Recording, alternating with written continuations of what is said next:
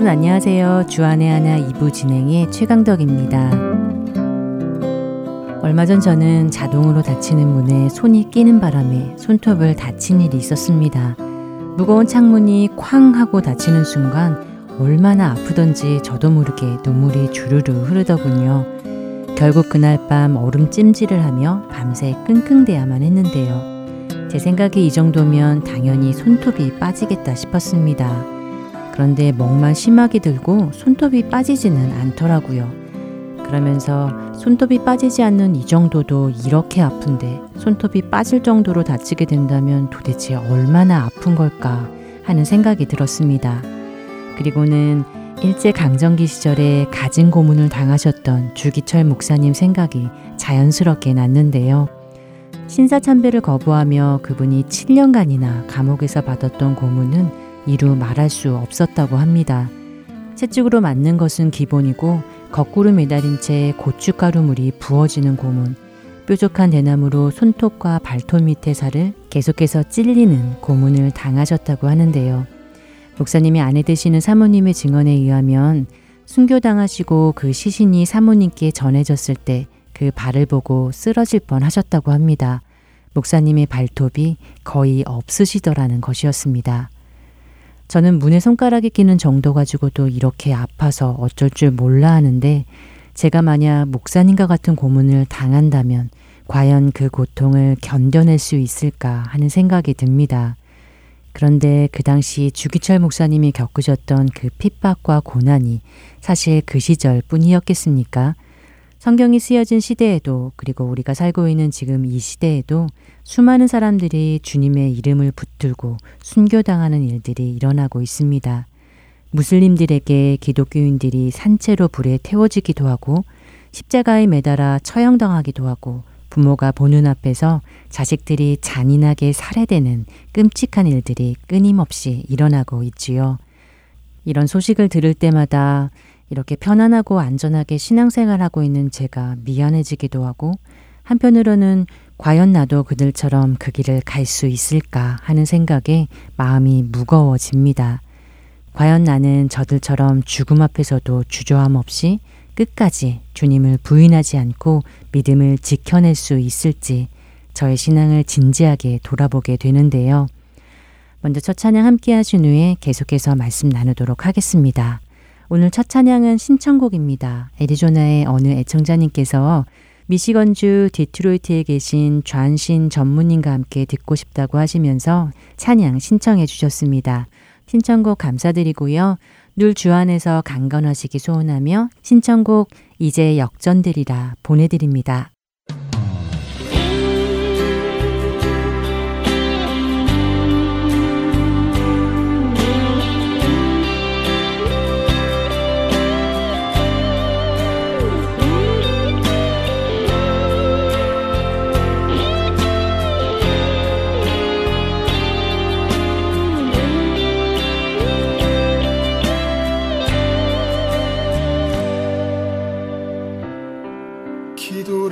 멈추지 마라.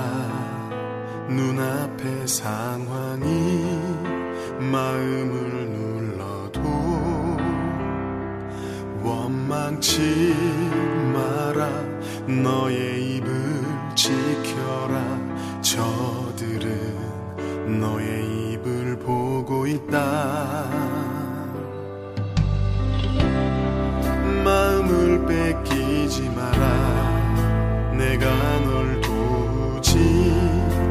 않는단 소리에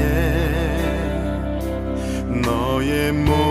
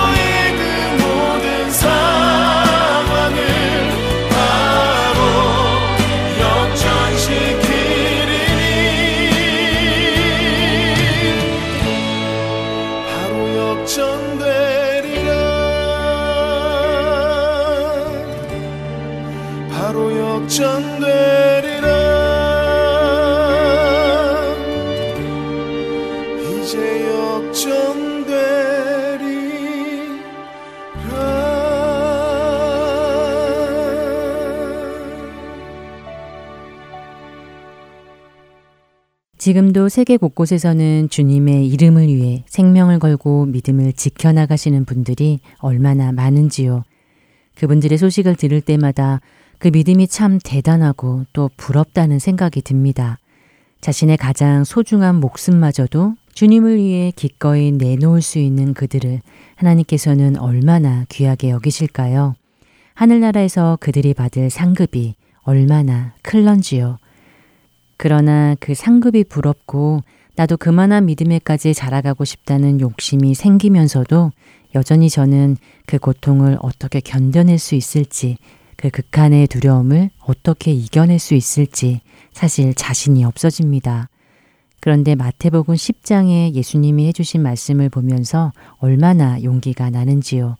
그 말씀 가운데 우리가 두려워하지 말아야 할 이유를 알게 되었는데요. 마태복음 10장 16절에서 22절의 말씀입니다. 보라 내가 너희를 보냄이 양을 이리 가운데로 보낸과 같도다. 그러므로 너희는 뱀같이 지혜롭고 비둘기같이 순결하라. 사람들을 삼가라. 그들이 너희를 공회에 넘겨주겠고 그들의 회당에서 채찍질하리라. 또 너희가 나로 말미암아 총독들과 임금들 앞에 끌려가리니 이는 그들과 이방인들에게 증거가 되게 하려 하심이라.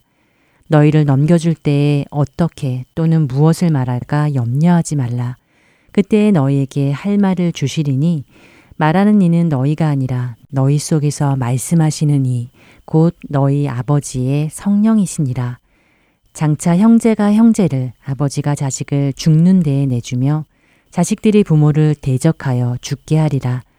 또 너희가 내 이름으로 말미암아 모든 사람에게 미움을 받을 것이나 끝까지 견디는 자는 구원을 얻으리라. 예수님이 말씀하신 것처럼 세상을 살아가는 우리 그리스도인들은 마치 이리 가운데 있는 양과 같습니다. 그렇게 우리는 두려워할 수밖에 없습니다. 어쩌면 두려운 것이 당연하지요. 그러나 우리에게 핍박과 채찍질과 환난 속에서도 두려워하지 않고 염려하지 말아야 할 이유가 있다는 것입니다. 그 이유가 무엇입니까? 바로 예수님이 약속해 주신 성령님을 우리에게 보내주셨기 때문이지요. 그분이 우리 안에 계시기 때문입니다. 우리의 약한 육체는 두려워 그들 앞에서 주님을 부인하고 싶은 마음이 들더라도 우리 안에 계신 성령님은 절대 주의 이름을 부인하실 수 없으신 분이라는 것입니다. 그렇게 나의 능력으로 주님을 부인하지 않는 것이 아니라 우리 안에 계신 성령님의 능력으로 그분이 우리가 부인하지 않는 데에까지 이끌고 가실 것이라는 것입니다. 모든 것을 버리고 3년간이나 예수님을 따라다녔던 예수님의 제자들, 주님과 함께 죽을지언정 주님을 부인하지 않겠다고 큰 소리치던 제자들이었지만 그러나 그런 그들조차도 예수님이 순교하실 때 모두들 무서워 도망갔던 것을 우리는 기억합니다. 수제자라던 베드로는 예수님을 세 번이나 부인하며 저주하고 돌아섰지요. 그러나 그랬던 그들이 어떻게 됩니까? 오순절 약속하신 성령 세례를 받고 그들은 결국 복음을 들고 땅끝까지 가서 그 복음을 전하다 모두 순교당했습니다. 베드로는 십자가에 거꾸로 매달려 순교하였고 부활하신 예수님을 믿지 못하던 도마는 인도에서 복음을 전하다 결국 칼에 찔려 순교당했다고 전해집니다. 그리고 누군가는 톱에 쓸려 누구는 산채로 피부가 벗겨져서 말입니다. 예수님의 십자가 밑에서 두려워 떨며 도망가기 바빴던 그들 모두가 도살장에 끌려가는 양처럼 그렇게 담대하게 그 길을 갔던 것입니다. 바로 예수님이 그러셨던 것처럼 말입니다. 우리는 잘 압니다. 우리의 힘으로는 그 길을 완주할 수 없다는 것을요. 그러나 성령님이 우리 안에 오셔서 그분이 살기 시작하시면 그날에 우리도 성령님의 인도하심을 따라 주의 이름을 부인하지 않을 수 있으리라 믿습니다. 그렇기에 우리가 할 일은 무엇입니까? 매일매일 성령님과 동행하는 것입니다. 그렇게 그 음성에 순종으로 걸어가다 보면 어느새 그리스도의 장성한 분량에까지 이르지 않을까요? 그리하여 예수 그리스도의 이름을 위해 내 생명을 드려야 하는 날이 온다면 저들처럼 담대하게 기쁨으로 드릴 수 있지 않을런지요. 마태복음 10장 28절에 예수님은 말씀하십니다. 몸은 죽여도 영혼은 능히 죽이지 못하는 자들을 두려워하지 말고 오직 몸과 영혼을 능히 지옥에 멸하실 수 있는 일을 두려워하라 라고요. 하나님을 신뢰하십시오. 그리고 용기 있게 발걸음을 내디디십시오. 어떤 순간이 우리에게 다가올지라도 하나님께서는 언제나 우리와 함께 하실 것이기 때문입니다.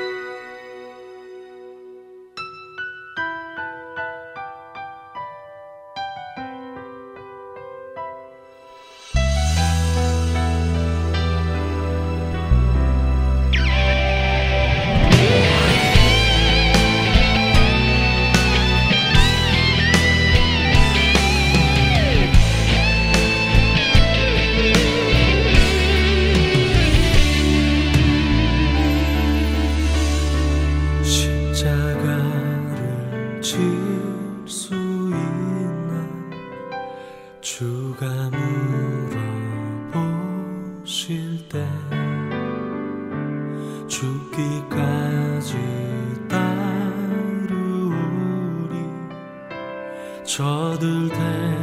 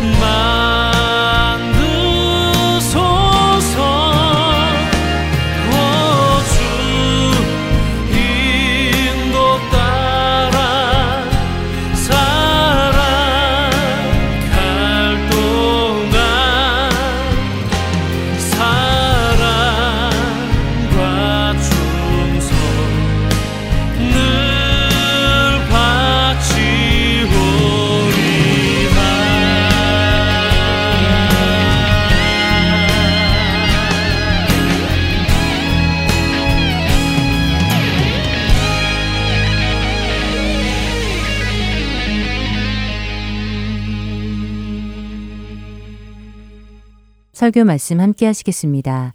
캐나다 밴쿠버 그레이스 한인교회 박신일 목사께서 인생은 방향입니다. 라는 제목의 말씀 전해 주십니다.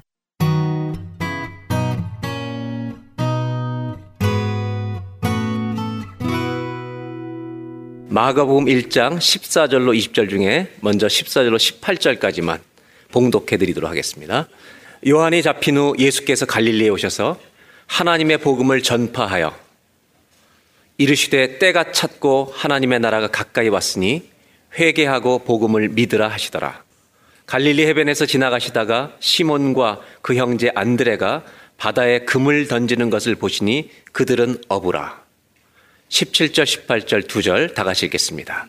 예수께서 이르시되 나를 따라오라. 내가 너희로 사람을 낚는 어부가 되게 하리라 하시니 곧 그물을 버려두고 따르니라. 네, 18절 곧 즉시 그물을 버려두고 따르니라. 예수님의 생애는 마가복음 1장부터 16장을 다 전체를 보면 네 가지로 예수님의 삶의 사역이 정리될 수 있다고 말씀드렸습니다.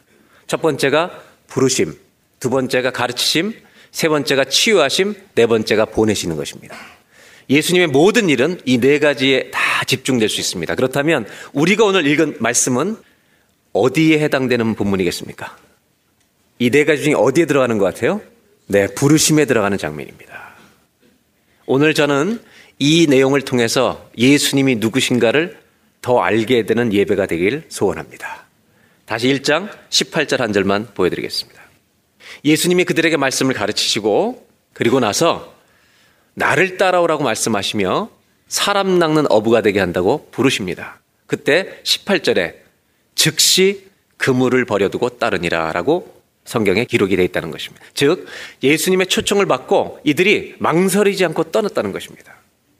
저는 예수님이 어떤 분인가 오늘 이 성경을 보면서 한 문장으로 정리할 수 있다고 생각합니다. 예수님은 우리 인생의 방향을 바꿔주시는 분입니다. 예수 만나면 우리 인생에 다 터닝 포인트가 일어나요. 우리가 가던 길에서 다른 길로 우리를 옮겨주시는 분이 우리의 예수님이십니다. 그래서 예수님은 방향을 바꾸시는 분이다. 오늘 성경을 보면서 18절에 저는 이 말씀을 하나 더 좀 생각해 보려고 합니다. 다시 한번 보죠. 18절. 그물을 버려두고 떠났다. 저는 이 구절을 읽으면서 버렸다는 단어, 이 그물을 버렸다라고 하는 것을 좀 오늘 아침에 우리가 묵상했으면 좋겠습니다. 여러분, 그물이라는 것은 어부에게 생명 같은 겁니다. 저희 아버님이 주문진에서 목회를 15년 이상 하셨습니다. 제가 고등학교 1학년 때 떠나셨어요. 떠나시고 첫 해 겨울에 방학 때 드디어 저는 주문진으로 가게 됐습니다. 부모님을 뵈러 서울에서 강릉까지 가는 고속버스 편밖에 없었습니다. 그래서 4시간, 3시간 40분에 4시간 그리고 강릉에 도착하면 99제죠 그때는 그렇게 해서 강릉에서 또 버스를 타고 이제 주문진에 도착했는데 저는 12월에 방학하고 도착해서 깜짝 놀랐습니다. 주문진에 도착하는 순간 이 비린내가 나서 견딜 수가 없었습니다. 너무너무 냄새가 나서 아니 어떻게 여기 사시냐고 아버님한테 여쭸더니 그런 소리 하지 마라. 이 냄새가 없으면 이 사람들은 죽는다. 이렇게 말씀하시더라고요. 그리고 그 다음에 가고 몇 년을 다니다가 알게 됐습니다. 이제 버스 정류장에서 교회로 올라가는 길이 좁은 길, 차 한 대 다니는 길인데요. 여름에는 사람들이 큰 그물들을 그 길에다가 공용도로에 다 말립니다. 그 올라가는 좁은 길인데. 저는 몰랐죠. 그냥 거길 지나가는데 그물이 있으니까 밟고 가는데 어부들이 정리하다가 어디를 밟고 가냐고. 그래서 제가 조금 나이가 들었으면 어디다 길에다 이걸 피냐고 이렇게 얘기했을 텐데 그 말은 못하고 무서워서 그 정말 한 사람 걸어갈 수 있는 좁은 길로 그물 안 밟고 다 지나갔어요. 왜냐하면 어부들에게 그물은 생명과 같은 것입니다. 하나라도 찢어진 게 있으면 다 거기서 깁는 것입니다. 그물을 버린다는 것은 전부를 버리는 것입니다. 어부들에게. 그렇다면 이렇게 생각해 볼 수 있죠.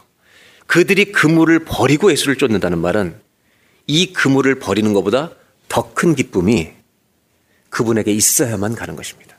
우리가 잘 생각해 보셔야 합니다.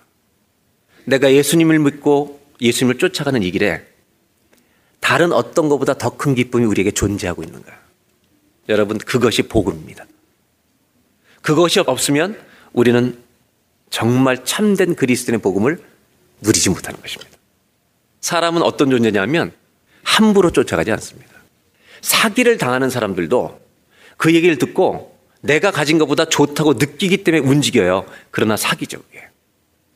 그 결단을 할 때는 다 어떤 것이 더 좋고 크기 때문에 가는 겁니다. 제가 미국 역사를 잠깐만 얘기해 드리면 미국 역사 속에 굉장히 중요한 이동을 했던 때가 있습니다. 그것이 1803년 여러분들이 어, 미국에 대해서 아시겠지만 1803년부터 1848년까지 동부에 정착한 영국 사람들이 이제 미국에 탐험을 시작합니다. 여기만 사는 것이 아니지. 그래서 1803년부터 탐험대를 조직하고 4년에 서부 탐험대를 처음 보내서 로키를 넘어서 태평양을 발견한 것이 1804년입니다. 그리고 그때부터 서부 쪽으로 다 이주하는 여러분들 영화에서 말뚝 받고 자기 땅으로 차지하는 서부 개척 시대라고 이때가 부르는데 이때 백인들은 그 땅을 차지하면서 잘 살아가려고 할 때 그 땅에 살고 있던 원주민들을 reserve를 만들어서 그들을 죽이고 추방시켰던 원주민 이주민 이주법이라는 것이 1830년대에 생겨서 백인들은 살고 원주민들은 고통하는 그래서 그들이 그렇게 쫓겨가는 그 길을 그 당시에 눈물의 길이라고 불렀습니다. 이런 미국 역사를 우리는 다 알고 있습니다. 서부 개척 시대라는 거. 이 48년까지인데 그래서 서부가 엄청나게 발달하게 되는 동기가 됩니다. 그리고 나서 1849년부터 53년까지 이때는 어떤 시대냐면 여러분들이 들어보셨겠지만 여러분 다 아는 겁니다, 이거. 제가 말만 하면 네 글자로 얘기하는데 지금 산호세, 샌프란시스코, 세크라멘토라고 있는 하는 도시 캘리포니아의 중 어, 북쪽이죠. 그쪽에 어, 세크라멘토 강에서 금이 발견됩니다. 그게 1848년도입니다. 그리고 미디어가 발달하지 않았기 때문에 1년 동안 이 소식이 동부까지 다 퍼져갑니다. 그래서 1849년도부터 미국의 많은 사람들이 금을 찾아서 이동합니다. 서부로 서부로. 그래서 그때 1849년대 이 서부로 금을 찾아온 사람들이 8만 명이고 53년도가 25만 명이 이동합니다. 그래서 금을 찾아 사람들이 몰려들었던 시대라 그래서 우리가 잘 아는 골드 러시라고 그러는 겁니다. 이것이 53년에 끝나는데 이 기간 동안 49년도부터 53년까지 자기 모든 고향을 다 버리고 금을 찾아 떠났던 이 시대에 불렀던 노래 중에 하나가 우리가 잘 알고 있는 학교 다닐 때 배웠던 미국 민요입니다. 오수젠 너야 노래 부르자. 그게 48년도에 작곡된 겁니다. 그 다음에 이제 제가 한번 부를 테니까 여러분 같이 한번 불어볼까요? 오내 사랑, 오내 사랑, 나의 사랑, 클레멘타인. 늙은 아비 혼자 두고 영영 어딜 가느냐. 이 노래 가사가 클레멘타인이라는 딸을 둔 아버지 광부의 이야기입니다. 근데 우리나라는 번역을 마치 어부처럼 해놓은 겁니다. 이때 골드러시인데 1849년도부터 53년까지 그렇게 많은 사람들이 금찾아 몰려들었던 고향을 버리고 떠난 사람들을 일컬어 뭐라고 부르냐면 49ers라고 부르는 겁니다. 49년도의 사람들이다. 그래서 여러분들이 잘 아는 어, 미국의 풋볼 팀 중에 샌프란시스코 팀 이름은 49ers라고 부르는 겁니다. 금광의 원산지기 때문입니다. 어, 금광 얘기를 하려고 하는 게 아닙니다. 다시 성경으로 돌아오면 그 사람들은 금을 찾아서 고향을 버리고 다 떠난 겁니다. 골드러시. 근데 이 골드러시는 54년에 끝난 게 아닙니다. 지금도 수많은 세계의 사람들은 머니러시. 사실은 골드러시를 향해 달려가고 있는 겁니다. 그런데 예수님이 베드로 안드로에게 나를 따라오느라고 말씀하실 때 그들이 배를 버려두고 떠났다는 것은 그들은 골드러시를 택하지 않았다는 것입니다. 무엇을 택한 것이냐? 마태복음 1장 15절에 주님이 이 말씀을 하나 딱 해주신 것입니다. 이것만을 말한 것으로 성경 기록되어 있지만 사실은 수많은 말씀을 하셨겠죠. 요약해서 이것을 얘기한 겁니다. 다 같이 15절 한 절만 읽겠습니다. 이르시되 때가 찼고 하나님의 나라가 가까이 왔으니 회개하고 복음을 믿으라 하시더라. 예수님이 얘기하신 것은 하나님의 나라였습니다. 하나님의 나라가 가까이 왔으니 회개하고 복음을 믿으라. 저는 예수님이 우리에게 보여주신 게 있다고 생각합니다. 그것은 뭐냐면 눈에 보이는 골드만을 찾는 우리들에게 눈에 보이지 않는 하나님의 나라를 가르쳐 주셨다는 것입니다. 한 번도 가본 적이 없는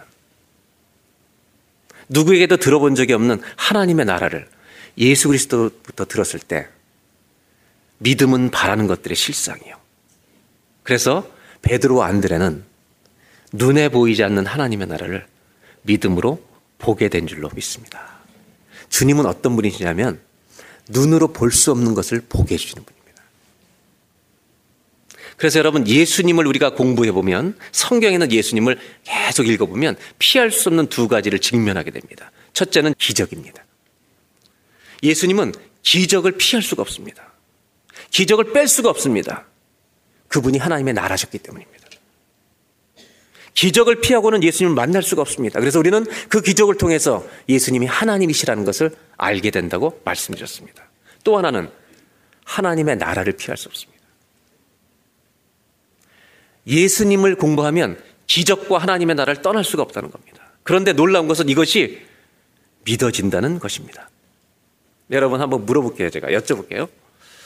예수님이 기적을 행하신 하나님이시고 이 예수님이 우리를 하나님 나라로 인도하실 분이라는 것을 여러분 믿으십니까? 믿어진 게 기적입니다. 이게 어떻게 믿어지는지 제가 좀 설명을 드릴게요. 이 성경은 모든 성경은 하나님의 성령의 감동으로 기록된 것이어서 내가 예수를 모를 때는 내 영이 죽어 있는 것입니다. 그런데 하나님 말씀은 성령으로 기록된 것이어서 life giving을 주는 word이기 때문에 life giving voice이기 때문에 하나님 말씀이 성령의 감동으로 된 것이기 때문에 이 말씀이 기적이든 하나님의 나라든 이성으로 이해할 수 없는 언어가 선포되는데 죽은 영혼을 살려낼 수 있는 말씀이기 때문에 내 영이 반응할 수 있게 만드는 영적인 말씀이기 때문에 내 영이 그 말씀을 듣고 성령의 도우심으로 내가 그 말씀을 아멘으로 받는 역사가 성령으로 말미암아 일어나는 것입니다. 그래서 이 말씀은 정보와 지식으로 오는 게 아니라 내 영혼을 건드린다는 것입니다. 그래서 바울은 이렇게 얘기하잖아요. 누구든지 예수를 그리스도라고 하는 것은 성령으로 말미암지 않고는 인정할 수가 없다는 것입니다. 여러분, 우리가 예수님을 하나님으로 믿는 것과 하나님의 나라 실자를 믿는 것은 기적 중의 기적입니다. 예수님은 어떤 분인가? 이 세상에 보이는 것만을 향해서 열심히 달려가던 우리들을 보이지 않는 하나님의 나라를 보게 하시는 분이 우리의 예수 그리스도가 아니신가? 아멘입니까? 저는 어, 장례식에 참석할 때마다 이 감격이 오는 찬송이 하나 있습니다. 이 찬송을 부를 때마다 가슴이 정말 짠해요. 그게 뭐냐면 이겁니다. 하늘 가는 밝은 길이 내 앞에 있으니.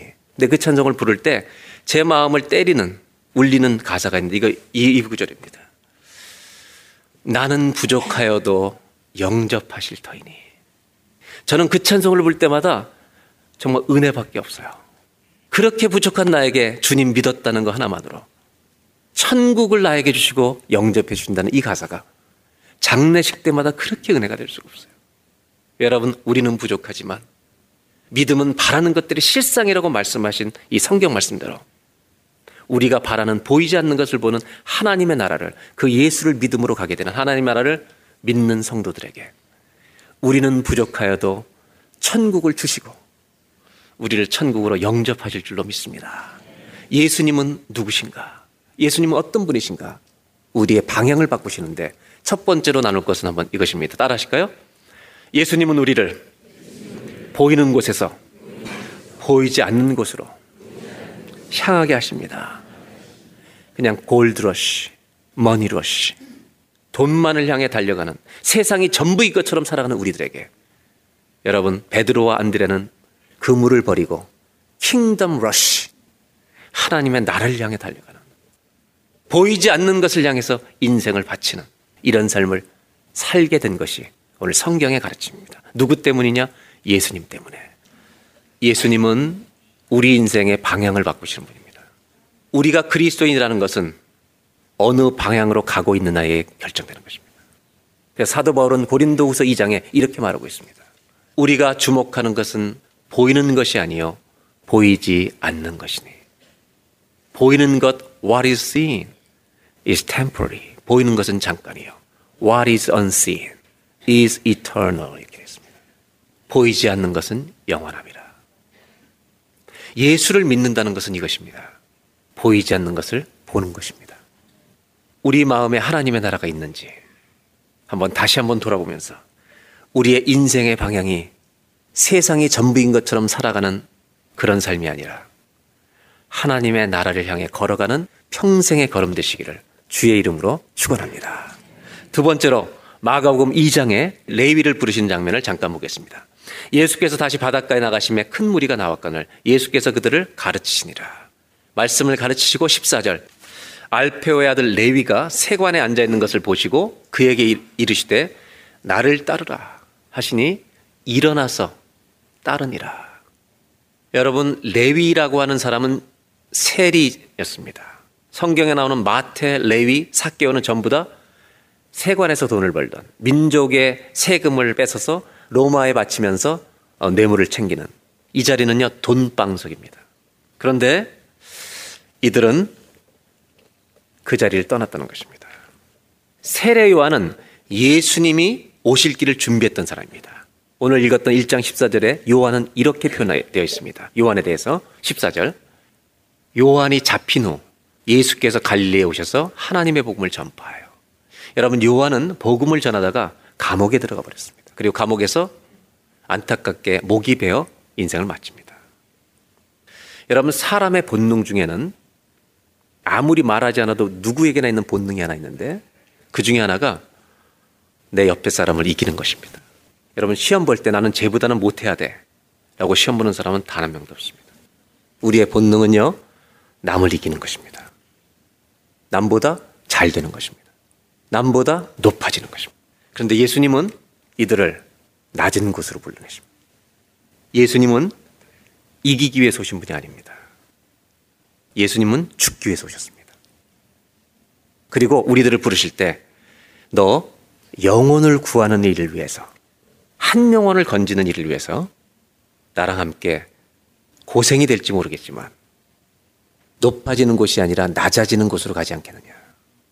야고보의 어머니가 아들들 얘기했을 때 이 땅에서 낮은 자가 천국에서 큰 자다. 때 이렇게 얘기하시죠. The lowest place.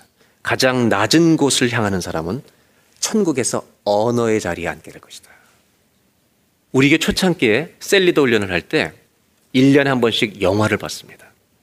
왜냐하면 저는 이런 생각이 있었어요. 수백만, 수천만 불을 들이는 영화를 우리가 이용한다면 얼마나 좋아요.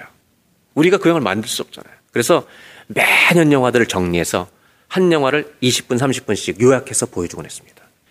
제가 그때 지금도 셀리더 훈련에 꼭 보는 영화 하나는 지금도 남아 있습니다. 아버지의 마음을 할 때. 근데 그때 영화를 요약해서 볼때 제가 잊지 못할 제 마음속에 있는 영화가 하나 있어서 이걸 같이 봤습니다. 그게 Letter 49이라는 영화입니다. 근데 이, 이 영화는 어, 여러 가지가 있지만 제가 간단하게 네 가지만 얘기 드리는데 첫째는 이 신임 소방관이 처음 소방관에 대해서 흥분해서 이제 가는데 이건 목숨을 건 싸움이잖아요.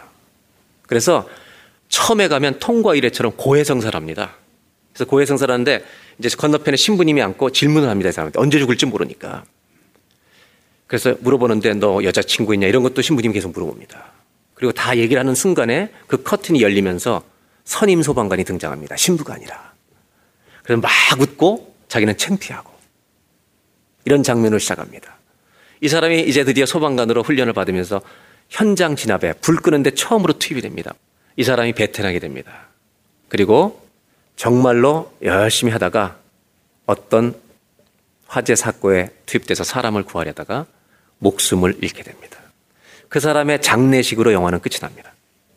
그리고 네 번째 제가 나누고 싶은 게 그 사람의 장례식이 제일 마지막 장면에 이제 모든 소방관들이 모인 이렇게 가득한 강당에서 모든 소방관들이 그 사람을 향해 경례를 하고 이제 그 사람의 시신을 운구하면서 밖으로 나가는데 그때 계속해서 걸어가면서 나오는 노래가 하나 있었습니다. 그 노래 때문에 셀리더와 우리가 들은 그 본 겁니다. 그 노래는 뭐냐면 We will carry on이라는 겁니다. 네가 죽었다 할지라도 우리는 이 일을 계속 carry on, 계속해서 수행할 것입니다. 여러분 이 땅에 소방관이라는 직업을 가진 사람들도 우리를 살리기 위해서 불 속으로 뛰어드는 것입니다. 예수님은 우리를 어디로 초대하냐면 우리의 본능은 높아지는 곳으로 가려고 애를 쓰는데 예수님은 한 영혼을 위하여 때로는 욕을 먹고 수치를 당할 수 있는데 그 낮은 길로 사람 낚는 어부의 자리로 나와 함께 가지 않겠느냐.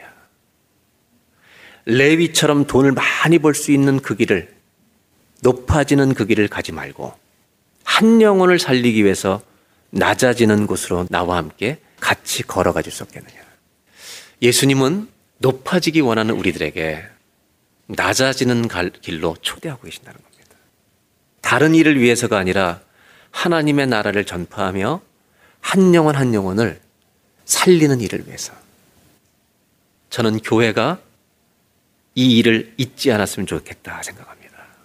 교회는 다른 어떤 공동체가 아니라 죽어가는 영혼을 건져내는 소방서 직업을 가진 사람들도 그렇게 하는데 우리들은 한 영혼 죽어가는 영혼을 살리기 위해서 낮은 곳으로 갈 수 있는 욕을 먹을지도 모르는 그 자리로 갈 수 있는 결단과 용기가 필요하지 않을까. 저는 예수님을 공부하면서 이런 생각을 합니다. 예수님은 끊임없이 우리에게 결단을 요구하시는 분이다.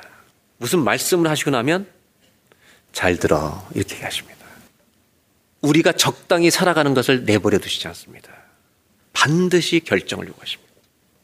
오늘 두 번째로 나누고 싶은 게 있습니다. 예수님은 어떤 분인가?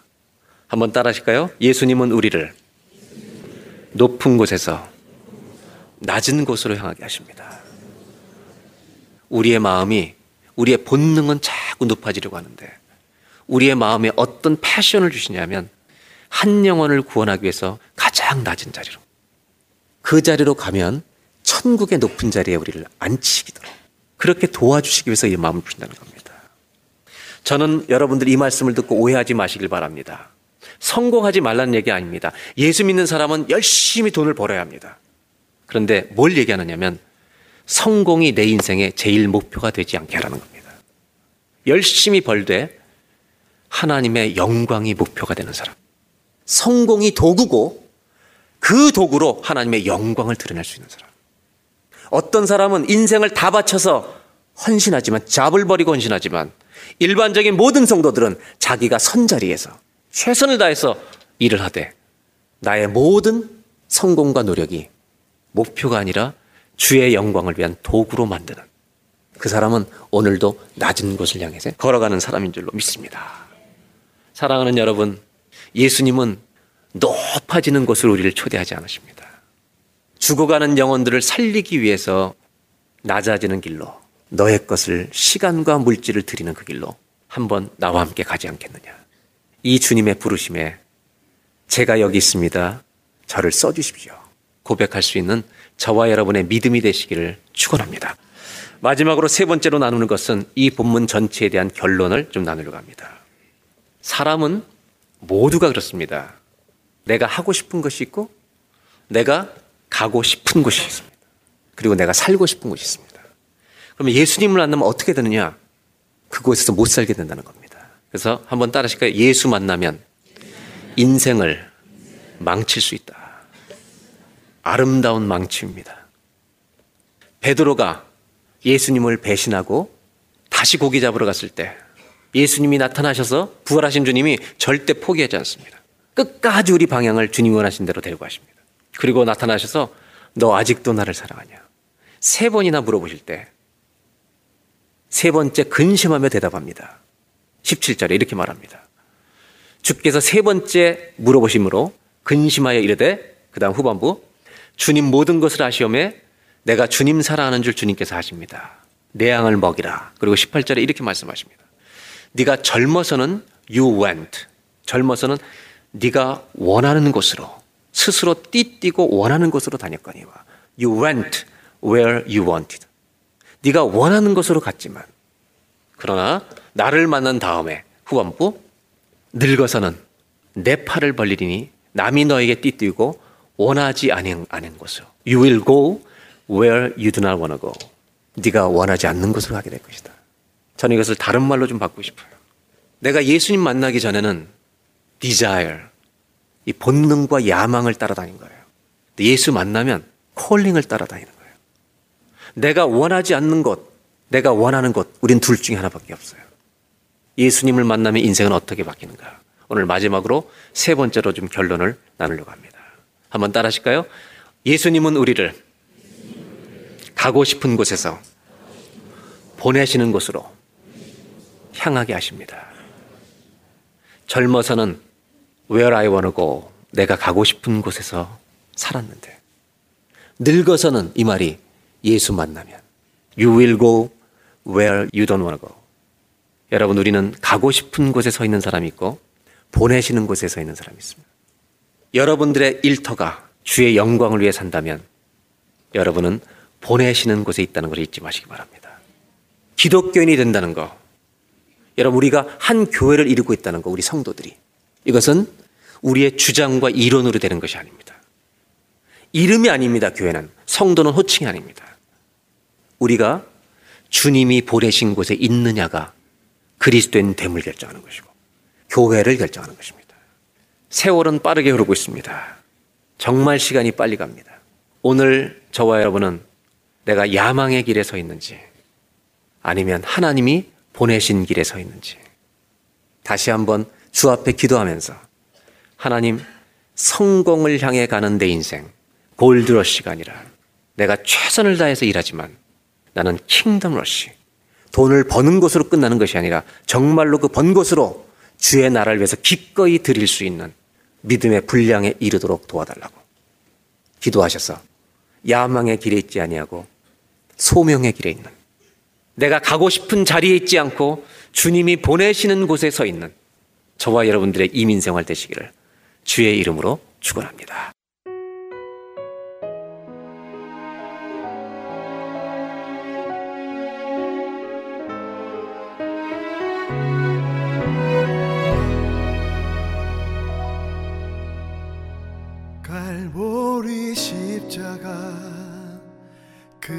그 안에 사랑과 순종의 고난이 있네. 세상을 구하실 어린 양 우리의 죄 위에 십자가 지셨네. 십자가 세상을 구하네 내 안에 흘러나도 구하소서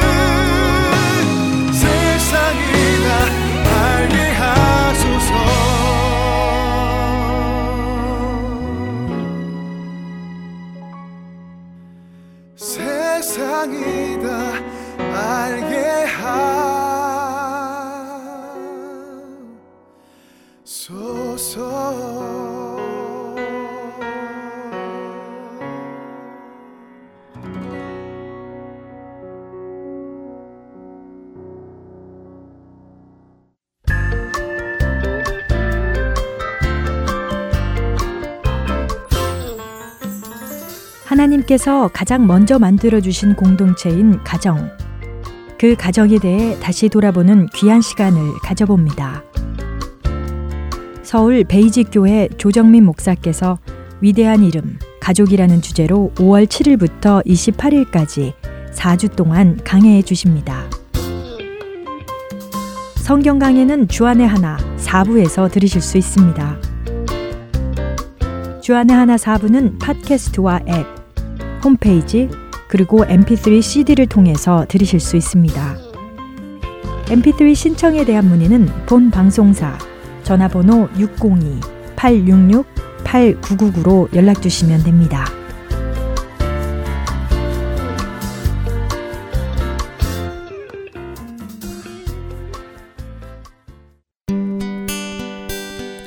기쁜 소식 사랑으로 땅끝까지 전하는 아랜소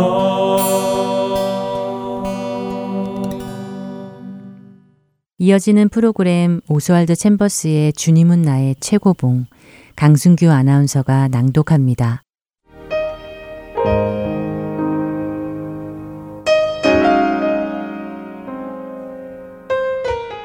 너희는 먼저 그의 나라와 그의 의를 구하라. 그리하면 이 모든 것을 너희에게 더하시리라. 마태복음 6장 33절의 말씀입니다. 예수님께서 하신 이 말씀은 아마 인간의 귀로 들을 수 있는 말 중 가장 혁명적인 말씀일 것입니다. 먼저 그의 나라를 구하라. 그러나 예수님의 이 말씀에도 불구하고 우리 중에 그나마 영적인 사람이라고 불리는 사람들마저도 하지만 나도 살아야지. 돈도 필요하고 옷도 필요하고 먹을 것도 필요하잖아 라고 말을 합니다. 우리들의 가장 큰 관심은 하나님의 나라가 아니라 어떻게 하면 내가 먹고 사느냐 하는 것입니다. 그러나 예수님께서는 그 순서를 반대로 만드시는 것입니다. 먼저 하나님과의 관계를 바르게 하고 그 관계를 유지하는 것을 우리 삶의 최대 관심사로 삼으라고 하시는 것입니다. 다른 것들로 인해 생기는 염려를 우리의 최대 관심사로 삼지 말고 말입니다. 예수님은 그런 우리에게 내일 일을 위하여 염려하지 말라라고 말씀하십니다.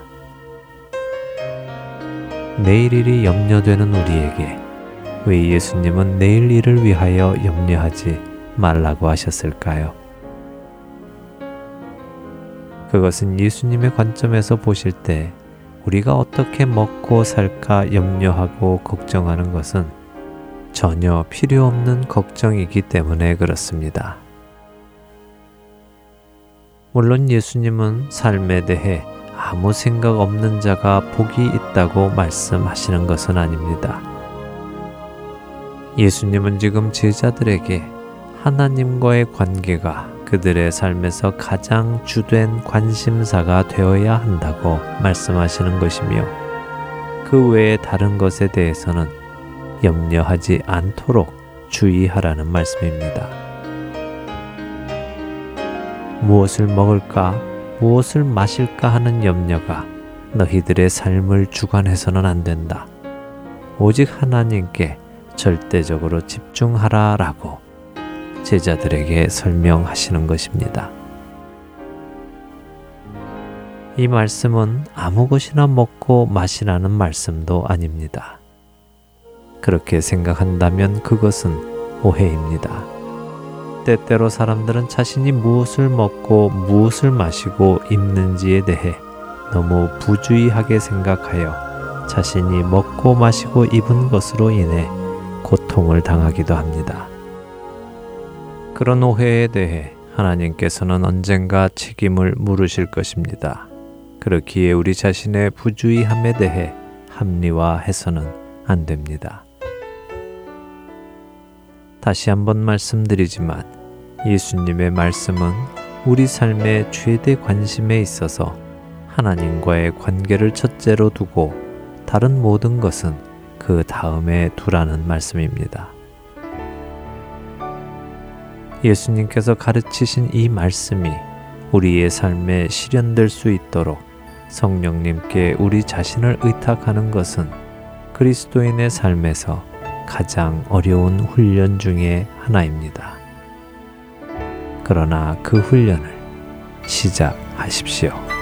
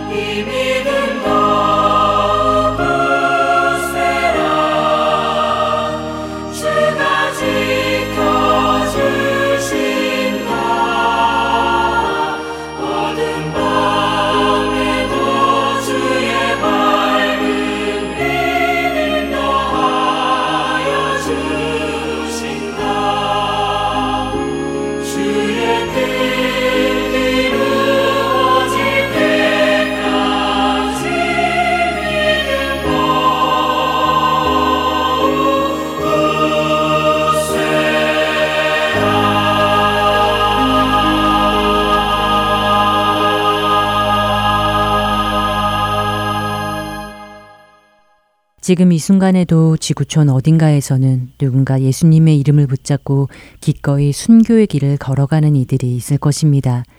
그들이 그렇게 자신의 목숨마저도 아까워하지 않는 이유가 무엇일런지요. 사도 바울이 로마서에서 한 고백처럼 그 어떤 현재의 고난도 장차 나타날 영광과 좋게 비교할 수 없기 때문일 것입니다. 주기철 목사님의 마지막 설교문이라는 글을 읽는데 목사님이 설교에 이런 말씀을 하시더군요. 그리스도의 사람은 살아도 그리스도인답게 살고 죽어도 그리스도인답게 죽어야 합니다. 죽음이 무서워 예수님을 저버리지 마십시오. 들의 풀과 꽃과 같이 시들어 떨어지는 목숨을 아끼다가 지옥에 떨어지는 일보다 더 두려운 것이 어디 있겠습니까? 한 번 죽어 영원한 천국의 복락을 얻으면 이보다 즐거운 일이 어디 있겠습니까?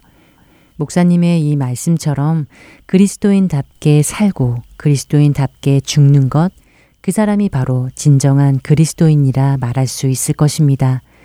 그러나 오늘 하루를 그렇게 주를 위해 살지 못하는 사람이 어떻게 주를 위해 죽을 수 있을까요?